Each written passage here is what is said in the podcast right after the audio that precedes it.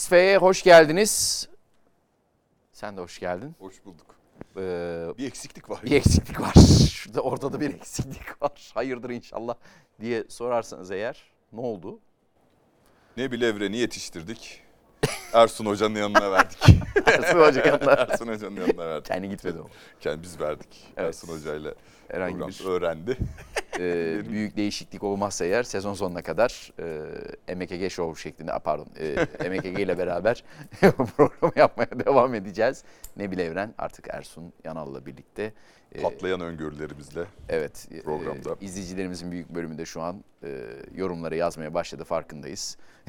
Bu kayıptan dolayı. Peki. E, o zaman geçelim programımıza. XF'de Süper Ligi konuşacağız. Defter Evet, düştü. Defter düştü. E, Şampiyonlar Kulübü'nün bir farklı boyutu bir Avrupa'nın en büyük Olacak, liginden evet. ülkemizin en büyük organizasyonuna geçiyoruz. E, bir puan durumuyla başlayalım. Bir görelim bir puan durumunu. E, ne oluyor, ne bitiyor? Feyyaz. Yiğit'in Ölümlü Dünya'da meşhur repliği vardır ya 5 dakikada nereden nereye geldik. Ya 5 haftada Nereden 6 nereye haftada nereden nereye geldik inanılır gibi değil. İlk yarının puan durumu bir maç eksiğiyle Beşiktaş Antalya Spor maçı maalesef elim saldırı Saldırıdan dolayı dolayısıyla oynanamamıştı. oynanamamıştı. Ee, Evet, onun için ilk yarı aslında 17 puan. Bir 17 maç eksikle bitti. Evet. Doğru. Ve Galatasaray 42 puanla lider kapattı. Fenerbahçe 38, Başakşehir 34, Adana Demirspor 33 puanda. Beşiktaş ve Trabzonspor'un 32'şer puanları var. Beşiktaş'ın bir maç eksik olduğunu tekrar hatırlatalım.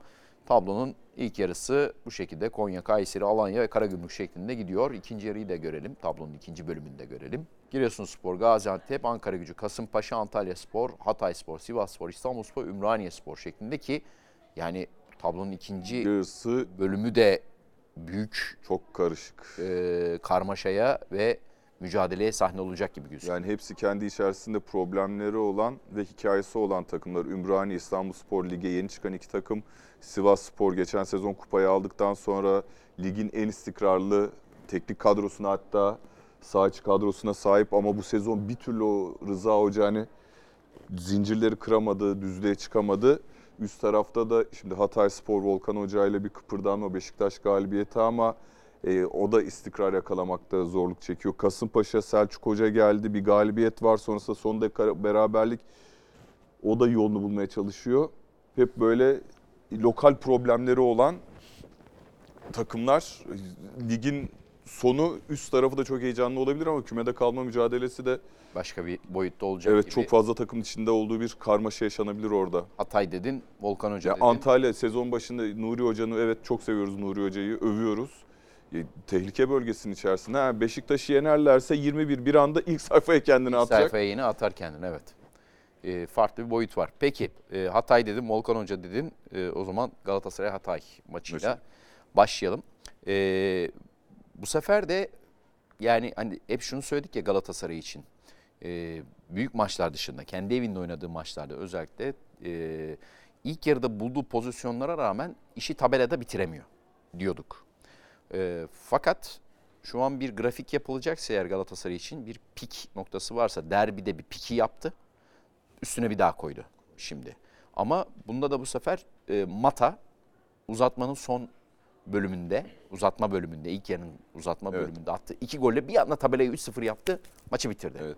İşi bitirdi. Ha yine Galatasaray belki diğer maçlara nazaran işi ikinci yarıda bitirecekti. Yani performans öyle gözüküyordu en azından. Ama bu sefer ilk yarıda tabelayı bitirmeyi başardı. İkinci yarıyı da çok rahat oynadı. E, Yani o maçın dönebileceği tek nokta vardı herhalde. 1-0 iken Lobjanitse'nin kaçırdığı bir gol var. Hmm. Yani Muslera yine orada da top üzerine geliyor ama bu kadar kalede güvenli duran özellikle derbide hiç sektirmeden yani çok sıkıntı yaşadığından değil Galatasaray ama çok olağanüstü bir yine alıştığımız Muslera performansı. Tabii ki Hatay maçını kaleci üzerinden açıklamıyorum ama bazen işte o e, kaleciyle karşı karşıya kaldı pozisyonda. Oradaki soğukkanlılığı çok hoşuma gitti benim Muslera'nın. Yani o kadar futbolcunun gelişinden topu nereye vurabileceğini anlıyor ki böyle tuttu dizi çökerek. Evet. E, yani çok hep sezon başından beri Okan Hoca ile ilgili şunu diyorduk. E, bu kadar önemli oyuncu var. Ya Icardi ile Mertens ile Mata ile aynı anda bunları nasıl oynatacaksın? Şu anda mesela bugün itibariyle kupa serüveni başlıyor. Kupa maçları başlıyor. Okan Hoca çok sevinmiştir. Çünkü tatmin edilmesi gereken, oynama güdüsü e, köreltilmesi gereken bir takım oyuncuları var. Onları oynatma, oynatıp çıkartma, rotasyon yapma şansına sahip olacak. Çok ağır bir Galatasaray e, hegemonyası oldu ligde. İnanılır gibi değil. Yani hakikaten girişte dedi ki 6 haftada nereden nereye geldik. Evet Dokuz ilk başta var? 9 puanlık fark oldu 6 haftada Fenerbahçe ile. 4 puan geriden 5 puan öne geçti Galatasaray. Ee, ilk başta oyun gücüyle çok tatmin etmiyordu. Yani Beşiktaş maçı da dahil. Arkasından Başakşehir maçı inanılmaz bir e, hani o bu sezonu açıklarken zannediyorum bu maç üzerinden de çok konuşacağız. Sezon sonunda özellikle Galatasaray şampiyon olursa 7-0'lık Başakşehir maçı 9 gol atabilmiş Başakşehir'e 7 gol birden attı Galatasaray. Orada bir özgüven patlaması. Dünya Kupası arasından e, dönüşte İstanbulspor, Sivasspor maçlarında biraz futbol şansında yardım etmesiyle ikinci yarıları kötü oynayarak kazanmak Galatasaray'ın hani o özgüvenin üzerine bir de teknik direktöre inancı arttırdı bence.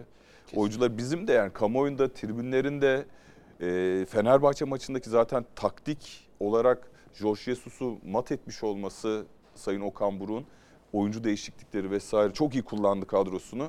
Yine iyi kullanmaya devam ediyor. Hatay Spor ben puan alacağını düşünmüyordum Galatasaray'dan. Ama Fenerbahçe maçı şöyle da bir şey- 4-0'dı. 4-0 oldu ama Fenerbahçe maçı mesela Fenerbahçe'yi kilitlemeyi başarmıştı aslında Hatay Spor.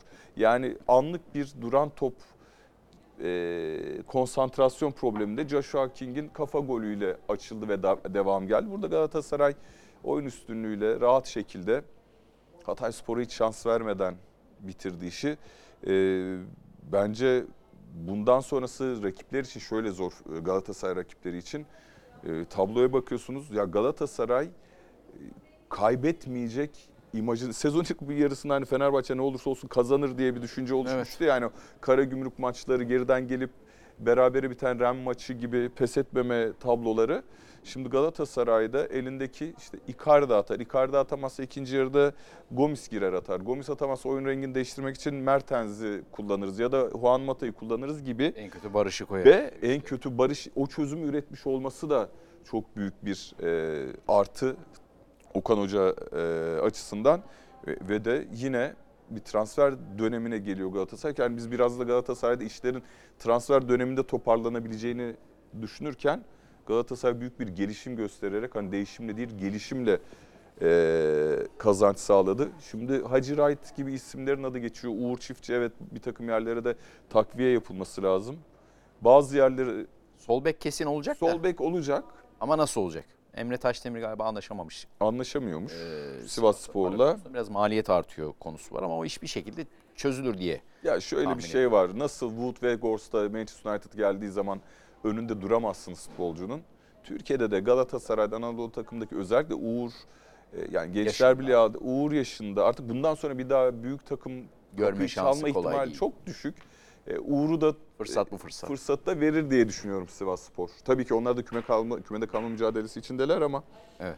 Bu arada e, Galatasaray derbi kadrosunu biraz değiştirerek Hatay Spor karşısına çıktı. Berkan evet, kenarda. beş değişiklik. İşte Barış e, sağ kanattaydı. Mertens e, cezalı olduğu için Mata geldi. Ben aslında Barış Icardi bekliyordum. Icardi'nin arkasında Barış bekliyordum. Öyle bir şey dener mi diye. Şimdi geçen hafta mesela özellikle derbi öncesi yaptığımız yorumlar hala sosyal medyada vesaire konuşuluyordu.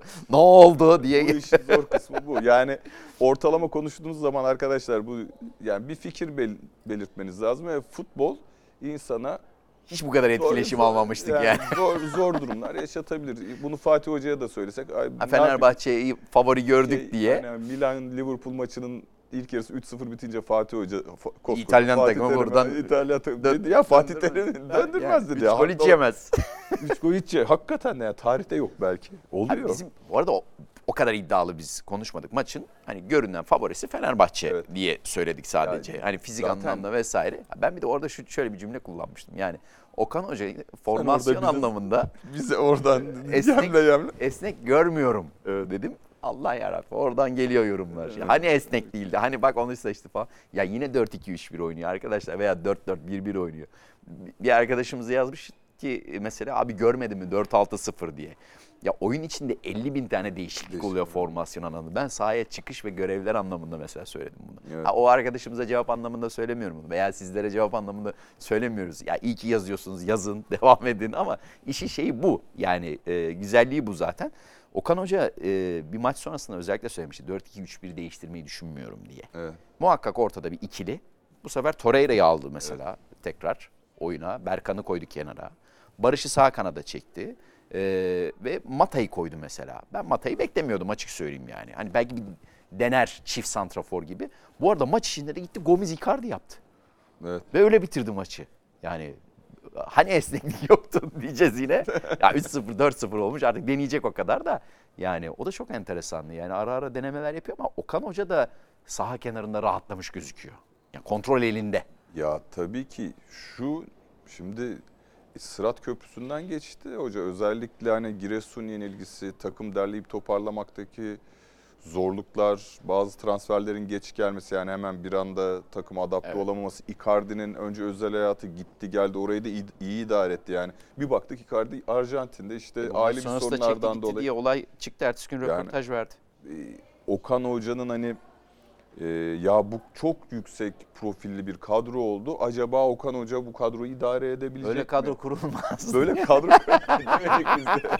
ne biliyor ki hazır. arkasından arkasından. Görünen de ya hani Icardi varken, Mertens varken işte aynı bölgede birçok benzer nitelikte oyuncu varken hani dedik ki yani son günde hadi Merten, Mata da boşta, Mata'yı da alalım. Hadi Icardi ihtimali doğdu.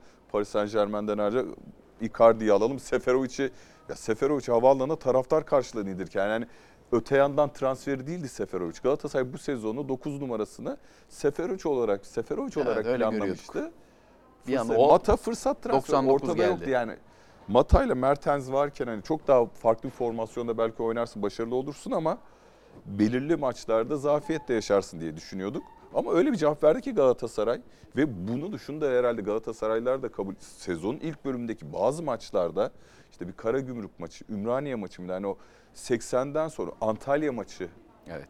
Son Ankara penaltı maçı. kaçırdı Antalya yani Ankara gücü maçı böyle hep İstanbulspor Okan'ın kurtardığı. Hani biraz daha önce hani o da olabilir ama ilk şeyden e, oyunun karşılığından fazla puan alarak. Ha, oyunun karşılığı diyorsun bazı verilerde Okan Hoca da hani o sakinliği tesis etmek için camiada taraftarda ya rakamları ortaya döktü bizim aslında gol beklentimiz senle de konuştuk böyle pozitif anlamda işte pas sayısı, kaleyi bulan gol sayısı, şut sayısı, XG sayısı falan hep yüksek. Sonuç olarak bir de böyle bir kopukluk vardı oyunda. Onu sonrasında özellikle Fenerbahçe maçı tam şey e, meydan okumaydı yani bu Net. Ee, Feldkamp ve Fatih Terim'den sonra son 30 yılda Holman mı Feldkamp e, değil Holman yok değil. şeyi e, Ha. Kadıköy Ha, deplasmanında galibiyet e, görelim. galibiyet gören üçüncü teknik direktör oldu bir. İkincisi üç farklı galibiyet yani e, skor anlamında. birden bir 4 92 birden sonra mi? 30 yıl sonra ilk.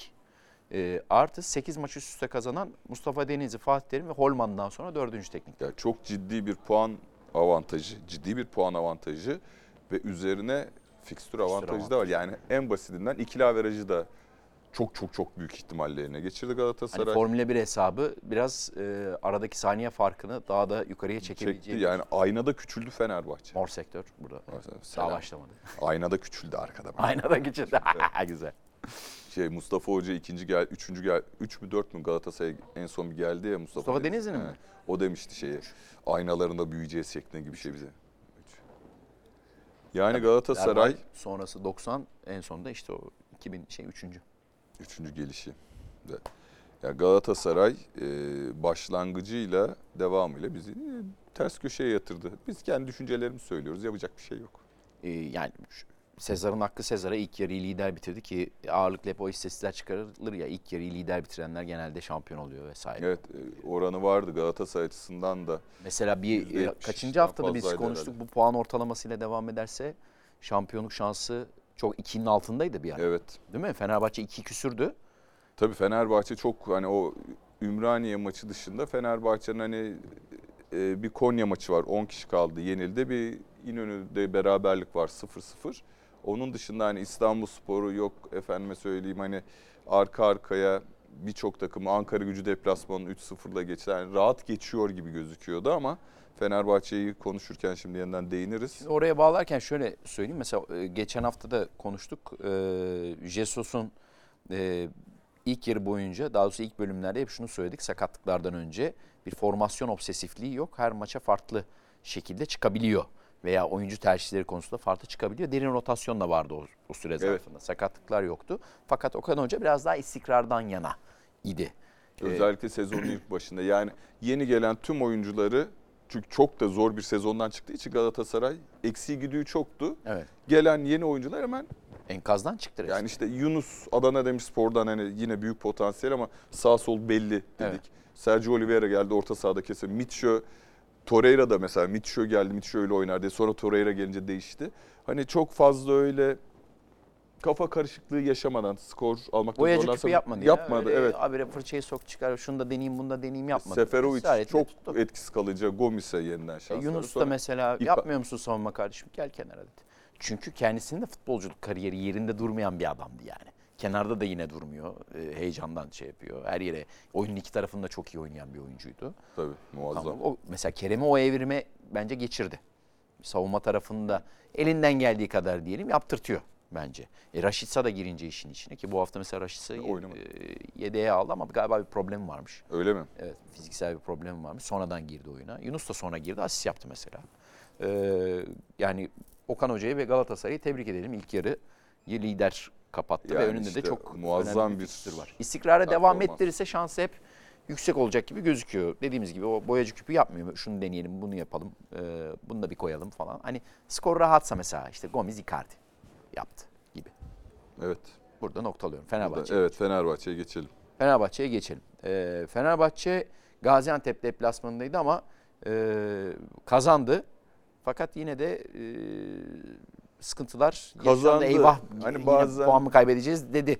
Diyoruz yani maç. bu maç 3 puanla birlikte şunu da ya beklediğin reaksiyonu aldın Fenerbahçe'den sen futbolculardan. Hayır. Ben de almadım. Yani o hani maç bitti Galatasaray derbisi 3-0 bir iç sahada hezimet ezeli rakip karşısında. Sonra bir reaksiyon verirsin. değil mi? Yani o George Jesus topladı oyuncuları böyle göster tribünlerine ne dediğini bilmiyoruz. Hani bir orada hemen bir sonraki haftaya aslında George Jesus toparlanma, rejenerasyona, mental rejenerasyona başlamıştı futbolcu bazında. Ama ben Fenerbahçeli futbolculardan bazı değişiklikler olsa dahi yani yine Crespo yine Arao bozulmadı. Ee, ama işte 5 oyuncu değiştirdi herhalde derbi kadrosuyla arasında bir fark vardı. Valencia girdi. İşte Samet Akaydın oynadı. Samet ha bu arada evet Samet Yeni yeni, transfer. transferi. Hayırlı olsun ona da. Ee, Ee, Alioski'yi oynattı solda. Alioski oynadı. Yani bayağı bir değişiklik Emre var. Mor, Yani Samet, Alioski, neredeyse 3, yarısı Valencia değişti. 4. Benim saydığım şu an. Evet. değişti. Yeni bir yeni abi. transfer de vardı. Ama esas önemli olan burada şansının da yardımıyla, rakibin büyük bir hatasıyla öne de geçti. Yani o beklediği moral dopingi de maçın başında böylelikle bulmuş Valencia oldu ama sevinmedi ya. O neden onu bilmiyorum. Yani Valencia daha önce hani şimdi düşünüyorum bayağı coşkulu golü sevinen Bir problem Hani böyle var. yazmaya devam Dilinde ediyorum. Böyle var. şey evet yani mesaj da veren, şey de yapan tribünlerle de ne derler bütünleşen bir futbolcu ama işte bunlar hep işler kötü gittiği zaman bir sendelemeye başladığı zaman takım böyle olaylar daha fazla şey. Valencia'nın sözleşmesi bitiyor galiba. Sözleşmesi bitiyor. Hacı Wright konusu özellikle konuşulurken bir de. Yani şimdi 33 yaşında kaç oldu? 15 mi oldu? Yani bu sezon Fenerbahçe sayısı mı? Gol sayısı. Galiba. 4 de asisti var. Yani çok net şekilde Fenerbahçe'nin forvetteki en istikrarlı, en başarılı golcüsü. Zaten Tutma- ilk 4-5 hafta mı ne 9 gol değil miydi? Arka arkaya attığı maçlar. Ee, Avrupa kupalarında da attı, atıyor da. Ya Fenerbahçe'nin esas problemi bu 3 puan. Okey çok güzel 90 artı 1'den. Yani ben Fenerbahçe'nin gol atacağını hissediyordum. Özellikle 10 kişi kaldıktan sonra çok fazla artı onu da gördükten sonra. Çünkü o artılı dakikalar futbol takımlarının psikolojisini biraz daha olumsuz etkilemeye başladı. O şeyden çıkması lazım takımların, bütün takımlar için. Yani 90. dakikaya geldim bundan sonra artık maç bitmiyor. Son 2-3 dakika değil çünkü. Yani oyun alışkanlığınızı devam ettirmek zorundasınız. Yani son 10 dakikayı topu sürekli ileriye vurarak, şey yaparak, öldürmeye çalışarak geçiremiyorsunuz. Çok ya ciddi. şey mu- muhabbetine döndü artık iş mesela. Yerde yatıyor ya. Hani oğlum kalk süre ekleniyor, Ekleniyor, de- dedikleri zaman ya ne olacak en fazla 3 dakika Üç- 5 dakika eklerdi. Değil 10 dakika geliyorlar. 10 dakika- kalk kalk kalk. maçta 10 dakika eleştirmiş Beşiktaş. Evet. Orada da bir artık şeyimiz yok. Orada yeni tartışma konusu. O maç Beşiktaş maçında makul, yani makul derken eski usul 4-5 dakika herhalde. 3-4 dakika, 4-5 dakikaydı. Fenerbahçe maçında VAR'a da gidilmedi ikinci yarıda. Artı 10. Ha 90 artı 1 attığı için Fener, kalan 9 dakika Fenerbahçe'nin aleyhineydi o ayrı. Ama orada da yine bir tartışma sebebimiz yine oldu. Ben hani Fenerbahçe'nin oyun gücü, enerjisinin düşük olması problem ve gerekli cevabı vermediğini yani Fenerbahçe taraftarı o gün televizyonu açtı ya bizim takım 3-0 yenildi ama sezonun ilk yarısındaki o Sayın Başkan demişti ya hani özlenen bildiğimiz arzuladığımız sezon başındaki Fenerbahçe dönecek diye zor deplasmanda rakibin de çok ciddi problemleri varken çok zor kazandı. Ya gelecek haftalara çok umut vermedi Fenerbahçe. Yani öyle yani 3 puandan fazlasını ha 3 puanı alamasaydı büyük bir kırılma yaşayacaktı. Derli toplu kalmayı başardı şimdilik. Evet. Ama devamında Fenerbahçelileri çok mutlu ettiğini zannetmiyorum bu. İlk yarında Oyunun. e, gol gelene kadar ki bölümde de Gaziantep'in e, kaçırdıkları var. Var. Yani Altay'ın kurtardıkları var. Var. E, bir- Yani Fenerbahçe mesela Valencia sözleşme yenilemedi daha. Şey Altay sözleşme yenilemedi daha. Arda Güler ya şu bir açıklığa kavuşsa ya. Zayt'sın şeyi. Bu arada Jesus'un Zayt- açıklaması var. Ona da bakalım oradan Arda Zayt demişken. yenilemedi daha. Arda Güler'in onu da konuşuruz. Arda Güler'in sözleşmesinde bu 1300 dakika maddesi var mı yok mu? Birisi bize açıklasın. Fenerbahçeliler geriliyor yani bu bu sezon ilk defa gerim hoca şunu oyuna al. Gerim gerim gerildiler. Biliyorum ben. Bakalım açıklamayı. Arda girdikten sonra bir kişi fazla oynamamızın da etkisiyle iyi bir performans sergiledi. Normalde oynamadığı bir pozisyonda oynattım. Pas kalitesi bizim için önemliydi ve bugün oyuna girdikten sonra takımın daha iyi olmasına yardım etti. Oyuna girenler için de en etkilisi Rossi'ydi. Arda da yavaş yavaş fiziksel durumunu daha iyiye getiriyor, daha da iyiye getiriyor. Milli arada sakatlık geçirmişti. O sakatlıktan sonra kondisyonunun yavaş yavaş istenilen seviyeye çekiyor kondisyonunu. Perşembe günü daha fazla süre alacağını umuyorum. Bize çok yardımcı olacak. Ya Rossi evet kilidi açan oyuncu Rossi'ydi. iki kişinin arasından çıktı. Valencia'ya pası verdi ama Arda girdikten sonra ya ben şimdi koskoca Jorge Jesus diyeyim. Neden oynamadığını anlamıyorum. Yani bu açıklamada da şey var gibi hani bir kişi ben onu zamanında soktum. Hani çocuğu övmekten ziyade kendisini zamanlamasını övüyor gibi ve hala eleştiri var. Yani orada 10 kişi 11-11'e maçta alsaydım. Yani ben 11-11 olsa da Arda'nın orada çok ciddi fark yaratıcı gösteriyor çocuk bize ya. Her sefer ya bir, sen istatistikleri gördün. Ya %98 pas isabetiyle oynamış. 28 kere topla buluşmuş. Hiç top kaybı yok. Ama uzun uzun artı pas. bir olmamızın etkisiyle de diye öyle bir Diyor. Ama olmasa da yani o maç şimdi Fenerbahçe'nin bu A planı deşifre olmasıyla beraber alternatif üretmesini bekliyorduk. Şimdi bu maçta da öyle bir alternatif üretilmedi. Salah'ı uzun vuruyor. İşte diğer defanstan çıkarken hani isim vermiyor ama Salah'ın vurduğunu biliyorum şimdi direkt. Ee, Ara uzun oynamaya çalışıyor. Bir pozisyon var. Arda Salah'ı uzun oynaması gerektiğini söylüyor. O topu orada tutabilecek tek adam Arda. Servis yapabilecek tek adam Arda. Yani Zayt kadroda değil. Hani alınabilir orta sahanın oyuncu profilini değiştirmek açısından daha top hayatında. da fişi çekmiş gibi gözüküyor. E Zayt da tabii yani şöyle Geçen oldu. seneden sonra. Zayt Crespo ikilisi çok iyi sezon geçirdi geçen sene bitirdiler. Yani Son bir İsmail Hoca ile beraber. Tabii tabii. Yani Zayt da e, geçen seneki performansında değil. Hani sezon başında hoca ezberlerimizi bozdu, bize ders verdi diyorduk. Doğru. Ama işte futbolda bu sonucu alamayınca üzerinden başka yorumlar da yapıyorsun. Ee, Sonuç odaklı gidiyoruz. sonuç oda sonuç odaklı şöyle hayır şunu bekliyoruz yani Fenerbahçe evet o doğru bir belki de şeydi bahaneydi. Ya biz 10 kişi kaldık yeniliyoruz. 10 kişi kalıyoruz. Yoksa yenilmeyecektik. Konya öyleydi. Trabzonspor maçı kötü gitmiyordu. Ben de katılıyorum. Öyle bir düşüncesi vardı hocanın. Oraya da tutundu hatta işte takımda bir arada toparlamak için. Ama Gaziantep maçında Arda'nın e, Galatasaray maçı ve Gaziantep maçındaki hocanın başlayış, başlangıç kadroları ve ardından yaptığı değişiklikler zamanı itibariyle çok eleştirildi ki ben de Galatasaray maçında özellikle eleştiriyorum. Ar- Arda'nın bu kadar az oynatılması bana çok mantıklı gelmiyor. Mantık. Ya mantık. Ya girdikten sonra yok olur, kaybolur gider. Tamam dersin. Her girdiği maçta biraz önce sayıyordum yani 2'de 2 uzun top atmış, %98 pas isabeti. Yani başarılı dribling sayısı 5, hiç kaybetmemiş. Ya bu kadar mesela bir şey göstermeden e, daha doğrusu kimsenin izlemeden niye oynamıyor e, bu adam? Hatta Barcelona'da istedi Beşiktaş'ın. Muhammed miydi? Muhammed. Muhammed mesela. Hani o çocuğu mesela biz hiç oynatmadan bitirdik. Bu çocuğu da oynatmadan e, nereye koyacağız belli değil. Yani Çocuk hani o, o kadar şey oldu ki Arda Güler şu anda şeyi aştı, Türkiye'yi aştı. açtı bir de yani. ha. Yani zamanında da Muhammed gibi alakalı değil Muhammed yani. gibi değil. Artık Arda Muhammed çok başka bir efs a- a- bu kadar iletişimin olmadığı dönemde bir efsaneleşti aşağıda.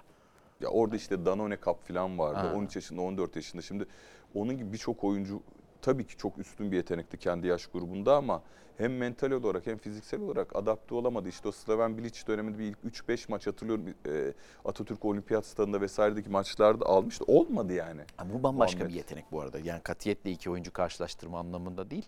Ya Manchester City'ler onlar bunlar takip ediyor. Adam bir boşa çıkarsa. e, Yani vesaire. eğer Fenerbahçe hani Merih Demiral'dan sonra eğer 5 milyon euro civarı o denilen gerçekse böyle kaybederse gerçekten Büyük Fenerbahçe açısından çok üzücü bir durum olur. Peki geçelim e, Konya Beşiktaş mücadelesine. Beşiktaş kazandı. Bu arada İlhan Palut'la Konya yollar ayrıldı. E, ama enteresan bir maç oldu. Böyle bir 20 yıl öncesinin bir Fevzi olayı da yaşandı. Mert Yaşandı. Günok'la. 20 mi? 20 23. 20 oluyor. 23 23. 2000 yılı. İnönü stadındaki Galatasaray Beşiktaş maçı 99 yılı. Halil Agiç'in 99-2000 geri pası. sezonu Halil Agiç'in geri pası Fevzi'nin Ya ayağının orada altına- Fevzi Tunç ay- ayağın altın ayağın üstünden gitmişti o. Üstünden mi? Üstünden Ama vuramıyor gitti, doğru. vuramıyor. Altından değil. Ya o zaman işte de o dönem O böyle savurmuştu ayağı. savurmuştu. Yani sonra Kontrol Fevzi etmeye çalıştı. Tuncay'ın sevgili Fevzi Tuncay'ın kariyerinde başka yine şeyler ne Havlırım diyor ona İngilizler. Yani böyle hakikaten bir de Denizli maçı var elinden kaçırdı. da kırılması falan. Kırılma anı. Ya Fevzi Kafayı direğe vurduğu dönemler. Yani İlhan Mansız gitti şey yaptı altına Fevzi giymiş destek. Bir hatalı gol daha yedi artık şeyde. Fevzi'nin öyle bir durum vardı. Fevzi Ya aksiyon olarak Şey- onu hep öyle anılır ya. Fevzi Şimdi durumu. çok kötü başladı ve bu Beşiktaş otu- 45. saniyede birinci dakikada 1-0 yenik duruma düştü ve ligde yenik duruma düşmek istemeyeceğiniz karşısında en önemli takımlardan biri işte e, Mihalak'ıyla, öbür kanadında Büticisiyle, forvetinde Diouf'uyla sizi çok zor durumlara sokabilecek bir takım karşısında geri gelmeyi başarması muazzam bir iş. Yani özellikle çünkü Beşiktaş'ın şu anda transfer hamlelerine de bakıyoruz.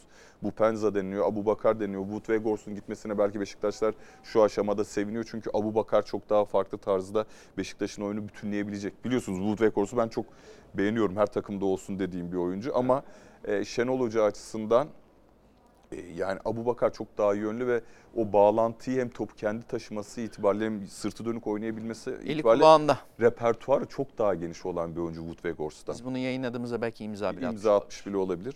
E, güçlenecek Beşiktaş takımı kuşkusuz. Yani orta sahaya da şey Dele Alli'nin yerine bir oyuncu alınacaktır. Yani Dele Alli'yi gönderebilirler mi gönderemezler mi ama yine de almak durumunda Beşiktaş o pas kalitesini yükseltmek için en büyük problem çünkü. 6 Wood ve Gors'la beraber 6 yabancının da gitme durumu. Montero'suydu. Ya Enkudu'nun yerine bu Penzo deniyor. Enkudu. Montero zaten vedalaştı. Muleka. e, bunlar hep Sayis bile gitme durumu var. Sayıs gitmek ya. Sayıs çok önemli oyuncu. Bu ilgili iyi hatırlattın. En önemli gelişmelerden birisi. Şenol Hoca'nın arayışı devam ediyor. Bu maçta Sayıs'ı orta sahada oynattık. Emre Özcan'la da konuşurken zaten Wolverhampton'a gelmeden önce Sayıs hep e, orta sahada oynamış. Yani o yeteneklere sahip ki ayağın son Günümüz derece hakim. futboluna çok rastlamıyoruz ama geçmiş dönemlerde olurdu o mesela. Hani e, Popescu da mesela e, ön liberoyken Evet. stopere çekilmiş Ya, bir isim. Laurent Blanc falan da öyleydi. Tabii tabii. zamanında. Özcan Kızıltan ben hemen Mersin Manyurdu'da. Eski. Fenerbahçeli Özcan abi Mersin Manyurdu'da oynadı. Yaşı Orta gelmişti. sahada oynayıp stopere geçmiş Stope- isimler Stopere bunlar. yani daha az alanda oynuyorsun. Şimdi olsa o da olmaz artık yani. Evet. Çünkü önde oynuyor artık takımlar. Yaslanma diye bir şey yok. E, çok da iyi oynadı Sayıs. Yani o birkaç iki ya da üç pası var. Defanstan direkt pozisyona sokuyor Beşiktaş'ı. E, çare arıyor ve bu şeye ne derler? Hani Gaziantep'i de kazanabilmiş olsaydı ki kötü oynadı Beşiktaş. Hani bence istedikleri puan marjında şey yapabileceklerdi. İlk yarıyı tamamlayabileceklerdi. Bu kadar hani teknik direktör değiştirdiğim bir sezonda, bazı transferlerden beklentilerini hiç alamadığım bir sezonda ikinci yarıya, ligin ikinci yarısını yüksek oranda şampiyonluk şansını taşımak bence az bir iş değil. Eksik maç da var. Eksik maç, eksik maçı kazanmak zorunda zaten işte. Yani onu kazanamazsa şampiyonlukla ilgili çok fazla büyük konuşulamaz. Şenol Güneş kendi istediği e, en azından ucundan kıyısından kadroyu yakalarsa, sistemi oturtursa, o kimyayı oturtursa yani Şenol Hoca şöyle bir hoca benim gözümde. Yani çok fazla o da mesela oynamalar yapmayan, belli bir şablona giren ve maç içindeki e, duruma göre reaksiyonları arttırabilen bir teknik direktör. E, en azından o kimyayı oturtursa ki Trabzonspor'da iki, en son ikinci gelişindeki e, kısımda mesela o Kolman Selçuk yaptı orta sahayı. Yani E, Urfa'daki tabii, tabii. Türkiye Kupası muhabbeti aldıkları dönemde. Ertesi sezona yansımasını gördük. Ee, yine Beşiktaş'ta yarışa da- katılabilir Beşiktaş aslında. Yani Sosa, Atiba bence Beşiktaş'ın o iki senelik şampiyonluk serisindeki en önemli birliktelikti. Hani tabii Evet, ki oradaki bir sene sonra Talisca'nın, Mario, Talisca bir gibi önceki bir şey, evet. Mario Gomez'in büyük katkıları o tartışılması, tartışmasız ama o kadar problemli bir defans hattını biliyorsun. Alexis Delgado yok şey neydi o iki numara Riyaka'dan gelen şey Aa, Lyon maçlarında da oynadı. Beşiktaş tarihinin en önemli eee Dur kitlendim unuttum. Mitrovic miydi? Alexander Er- Mitrovic. Evet evet. Yani sürekli değişen bir defans yapısına rağmen hiçbir zaman Matej ideal, Mitrovic, evet. Matej Mitrovic. İdeal bir ikili yakın. Hani Marcelo da ilk seneden sonra gidince oradaki en iyi yakalanan oydu. De Marcelo o var. orta yapısı, o- orta saha yapısıyla yani Atiba, Oğuzhan ve Jose Sosa üçlüsü yani o şeyi bence görkemli yapan oyunculardı. Ve Şenol Hoca ile beraber yani Oğuzhan bir daha oynamadı. Doğru. Oğuzhan hala oynamıyor. Bakalım ikinci yarıda nasıl bir Ortada Beşiktaş startta. performansı göreceğiz. Abu Bakar'ı da bu arada bir Al Nassr performansı varmış grafiğimiz. Onu da bir görelim. Son bir Abu Bakar konusunu azıcık üstünden geçtik ama 39 maç 13 gol 6 asist. Fena rakam değil. Evet ki Al Nassr'da bu arada hakikaten kadro olarak çok başka bir kadro. Şampiyonlar Ligi'nde oynar yani. Öyle bir kadro. Ee, fena da değil dediğin gibi. Benzema'nın da peşinden gittiler değil mi? Hatırlamıyorum ama gitmiştir. Yani E, Şimdi El Nasır mıydı? Evet. Şeyde bugün işte Benzema ile sözleşme yenilecek bir şey Real Madrid Real oradan. Madrid, evet. İyi- kadroydu yani. Bakalım ama Abu Bakar'la ilgili başka konular var tabii. Onda ne kadar kabullenecek? Ya bu oraya aklıma geldi de bu Beşiktaşlıları bağlayacak bir şey ama ben e, açıkçası hani Ben Ozan olsam. Tufan'ı istemiyoruz diye tezahürat yapılıyor. Hani neden Ozan Tufan? E, Fenerbahçeli eski. Fenerbahçe'de kaptanlık yapmış. Eskiden tweetleri ortaya çıkmış vesaire. Ama tweet ama Abu Bakar bilmiyorum ben Sayın Sergen Yalçın'ın söyledikleri üzerine o, o dönem biz de yadı- yadırgıyorduk yani oynamamasını. O dönem o dönemde kaldı diyerek noktalayalım. Peki. Ee, bu arada İlhan Palut durumuna ne diyorsun? Ben bence orada Konyalı bir yerel gazeteciyle falan konuşmak lazım. Tamam son dönem performans 8 maçta bir galibiyet, 7 beraberlik bir mağlubiyet Beşiktaş maçıyla beraber okey. Ama işte puan ortalamasıyla geçen sezonki performansıyla şampiyonluğa oynattı Ko- Konya Sporu. Avrupa Kupası hayal kırıklığı. Evet, tabii ki çok büyük hayal kırıklığı. E, bu sezonda oyun üzerine konulamadı ama yine çıkartsak şimdi rakamları %50'den düşük galibiyet oranı. Evet. Yani Sayın Hatay'ı Süper Lig'e çıkardı İlhan Hoca. İlhan Hoca zaten Hatay efsanelerinden biri. Futbolculuğunda da şey. Göztepe'de de Hatay'da. çalıştı sonra. Göztepe'de çalıştı. Çok kısa sürdü.